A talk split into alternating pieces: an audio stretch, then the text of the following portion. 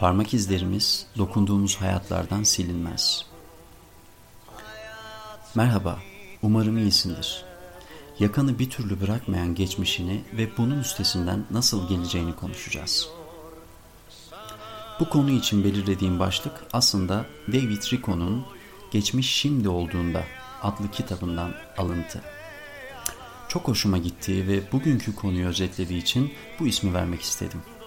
Kitabın arka kapağından bir pasajla başlamak istiyorum. Geçmiş asla sona ermez.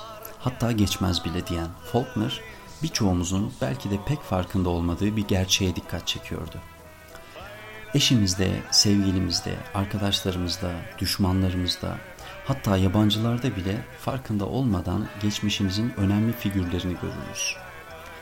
Geçmişimizi arkamızda bırakıp ilerlemek istememize rağmen ebeveynlerimizin veya aramızda çözümlenmemiş sorunların olduğu kişilerin rollerini yeni birilerine vererek hayatımızı sürdürürüz. ediyor sana yıllar ömür boyu. Ne yalnızlık ne de yalan. Üzmesin seni doğarken ağladı insan bu son olsun bu son Doğarken ağladı insan bu son olsun bu son. Kimi zaman pek çoğumuz geçmişte yaşadığımız kötü deneyimleri bugüne, şimdiye getiririz. Biz geçmişi bile hatırlamak istemezken onun umrunda bile değildir bu.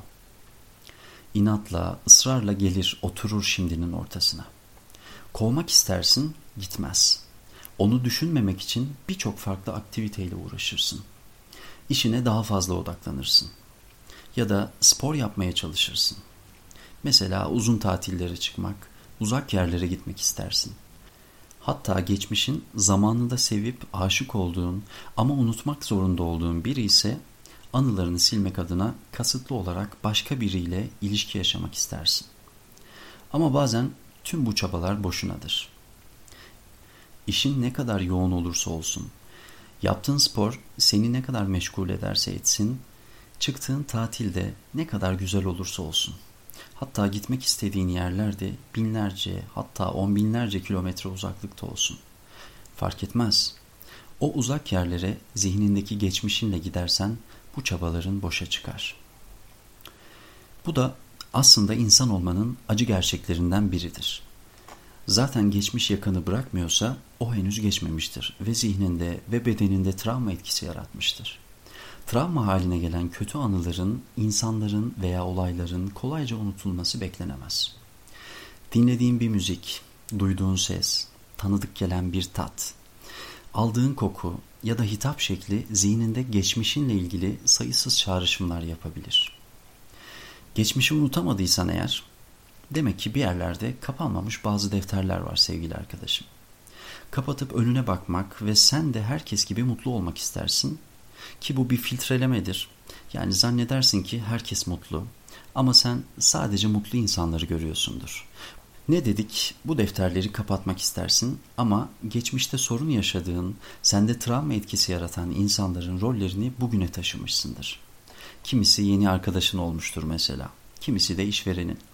Bazılarını ebeveynlerinden biri yapmışsındır bir başkasında sevgilin. Yani geçmişin ve onun izleri sen farkında olmasan da şu an farklı insanlarda veya olaylarda vücut bulmuş olabilir. Bu da geçmişini unutmana engel olur. Zamanında terk edildin diyelim. Hayatını aldığın kişiler tarafından da terk ediliyorsundur ve hep terk edilen sen oluyorsundur diyelim. Baban gibi biriyle evlenmeyeceğini söylemişsindir ama bir süre sonra eşinin babana çok benzediğini fark ediyorsundur. Ya da şikayet etsen de şaşırsan da evlendiğin kişi annene çok benziyordur. Geçmişte sürekli aynı hataları tekrar ettin ve bir daha tövbe dedin ama şimdi kendini yine aynı hataları yaparken buldun. Sürekli örselenen, haksızlığa uğrayan veya aldatılan sen oldun. İşte bunun adı yineleme zorlantısıdır sevgili arkadaşım. Geçmişin kendisini sürekli tekrar etme eğilimi vardır. Ama sen de seçimlerinle, davranışlarınla buna çanak tutarsın. Peki sence geçmiş neden sürekli tekrar eder? Biraz haksızca ve kaderci bir cümle gibi geliyor değil mi? Aslında geçmiş tekrar etmez. Tekrar eden senin çocukluğundaki öykülerindir, travmalarındır. Yani takılıp kalmalarındır. O takılıp kalma duygusu sana bile bile lades yaptırır. Bile bile yanlış yaptırır. Ama ben iğneleme zorlantısını başka bir yayında çok daha geniş ele almak istiyorum.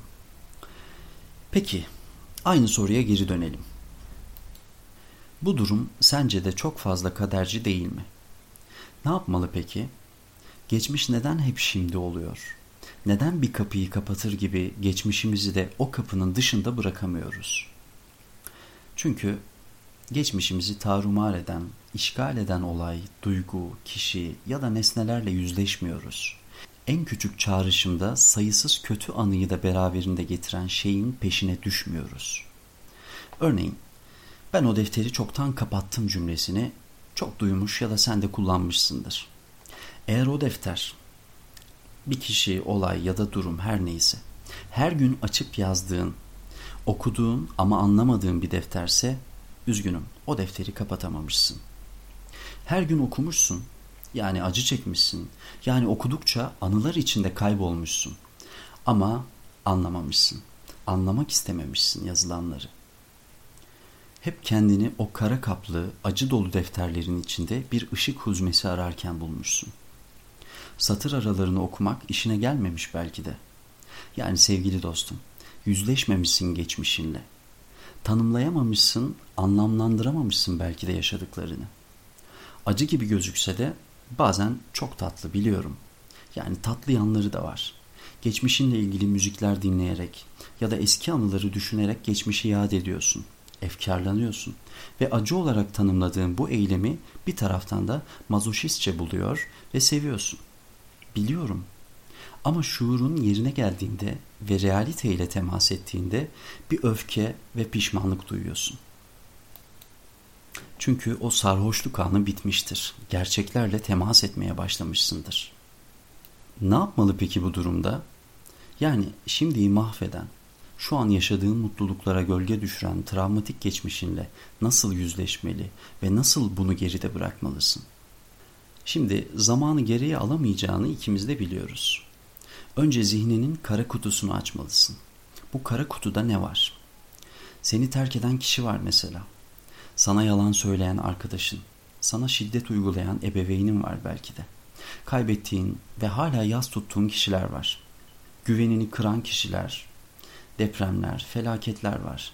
Sonra utançların, küçük düştüğün durumların, başarısızlıkların, korkaklıkların ve geri dönüşü olmayan hatalı tercihlerin var. Ve sen hepsini senin bile görmek istemeyeceğin bir kara kutuya hapsettin. Yani o kara kutuda seni mutsuz hissettiren, şimdiye odaklanmanı ve geleceğe umutla bakmanı engelleyen tüm duyguları, hisleri, kişileri tek tek sıralayacaksın yarım kalmış olan, kapanmamış o defterleri açacaksın yani. Geçmişinden bir şahıs örneğin. Onu geçmişten alıp karşına oturtamayız, doğru mu? Biliyorsun bu mümkün değil ama onun karşısında oturduğunu hayal edebilirsin. Geçmişinde kalamayıp kendisini sürekli hatırlatan ve yaşam kaliteni düşüren insanın canlı, kanlı bir şekilde karşında oturduğunu düşün. Bu kurgun o kadar gerçek olsun ki buna sen de inan. Her şey tamam. Yani hayalini karşında oturttun. Şimdi ona ne söylemek istersin? Biraz bunu düşün. Belki öfke duyacaksın. Belki ağlayacaksın. Belki her ne kadar seni üzdüyse onu şu an karşında oturttuğun için mutlu olacaksın. Çünkü özlemişsindir belki de. Ama bu durumda kontrolü elden bırakmamalısın. Çünkü seni daha fazla üzebilir senin geçmişe takılıp kalmana sebep olan şey tamamlanmamış konuşmalarsa eğer içinde tuttuğun o konuşmayı yapacaksın. Rahatlayacağından eminim. Diyelim ki karşına oturttuğun kişi yıllardır, uzun süredir affedemediğin biri. Eğer oysa onu affetmeyi deneyeceksin. Bunu onun için değil, kendin için yapmalısın. Onu değil aslında kendini azat etmiş olacaksın.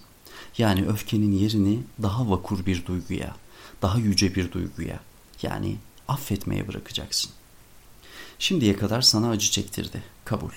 Yaptıklarıyla, yaşattıklarıyla hayatını alt üst etti. Ona da kabul. Peki onu suçlayarak, ona öfke duymaya devam ederek seni daha fazla mahvetmesine izin mi vereceksin? Yoksa önüne bakman için yeni insanlar tanıyıp mutlu olmak ya da o defterleri kapatmak için onu bağışlayacak mısın? Bu tabii ki çok zor, biliyorum. Yani kabul etmekte, bağışlamakta. Ama ilaç acıdır ve hastanın iyileşmesi için o ilacı alması gerekir. Sen de sana o an acı verse de sonrasında daha iyi hissettiğini, mutlu olduğunu ve hayatına yön verdiğini anlayacaksın. Bu tekniği sadece bir kişi için değil, yani kuramayıp da içinde kalan cümleler için, yaşama imkanın olup da yaşayamadığın olaylar için, kaçırıp da üzüldüğün ve bu yüzden geçmişe takılıp kaldığın fırsatlar için de uygulayabilirsin. Yanlış kararlar, yanlış tercihler, geri dönüş olmayan şeyler, bunların hepsi için bu yöntemi uygulayabilirsin. Bir başka yöntem ise sevgili dostum, hayal kurmaktır.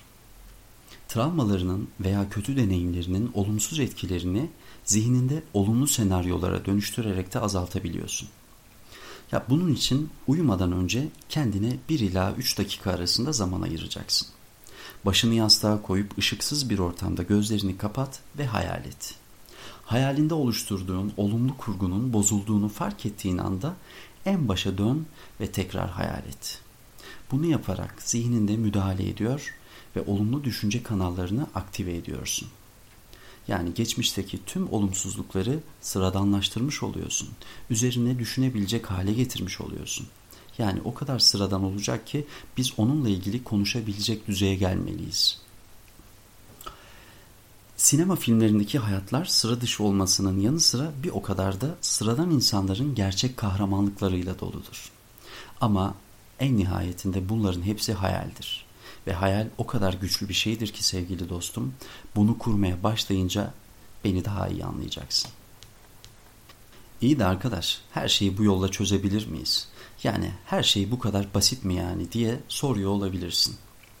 Bu anlattıklarım elbette programın isminden de anlaşılacağı üzere kendine yetebilmen, kendini daha iyi hissedebilmen içindir. İnanarak yaparsan fayda göreceğinden ben eminim. Senin de bundan kuşkun olmasın. Ama her insan gibi problemler de kendine özgüdür ve çözülmesi için anlattıklarımdan çok daha fazlası gerekebilir. Daha profesyonel destek gerektirebilir mesela. Benim iş yaşamında yaptığım terapötik görüşmeler elbette bundan daha fazlasını içeriyor. Ama burada konuştuklarımız yalnız olmadığını bilesin diyedir sevgili dostum. İstediğini elde edememek sana farklı avantaj ve fırsat kapıları açmak için bir ipucu olabilir. Bir eş ya da sevgili tarafından terk edilmek çok daha güvenilir bir başkasına rastlamanın yolunu da açabilir. Ya da işten kovulmak, kendi işini kurman için başka bir yoldur belki de. Parmak izlerimiz dokunduğumuz hayatlardan silinmez. 2011 yapımı Remember Me isimli filmde geçiyordu bu cümle. Belki silinmez bu izler ama etkisini azaltmak yine senin elindedir. Yayını Louis Borges'ın çok sevdiğim cümleleriyle bitirmek istiyorum. Eğer yeniden başlayabilseydim yaşamaya, ikincisinde daha çok hata yapardım. Kusursuz olmaya çalışmaz, sırt üstü yatardım. Neşeli olurdum ve ilkinde olmadığım kadar çok az şeyi ciddiyetle yapardım. Ne güzel söylemiş değil mi? Sevgili arkadaşım, yayının sonuna gelmiş bulunuyorum. Beni Twitter ve Instagram üzerinden takip edebilir, merak ettiklerini veya eklemek istediklerini oradan iletebilirsin. İyi bak kendine. Her zamankinden biraz daha fazla. Sana ömür boyu. Ne yalnızlık ne de yalan. Üzmesin seni. Doğarken ağladı insan. Bu son olsun bu son. Doğarken ağladı insan. Bu son olsun bu son. Fay la la la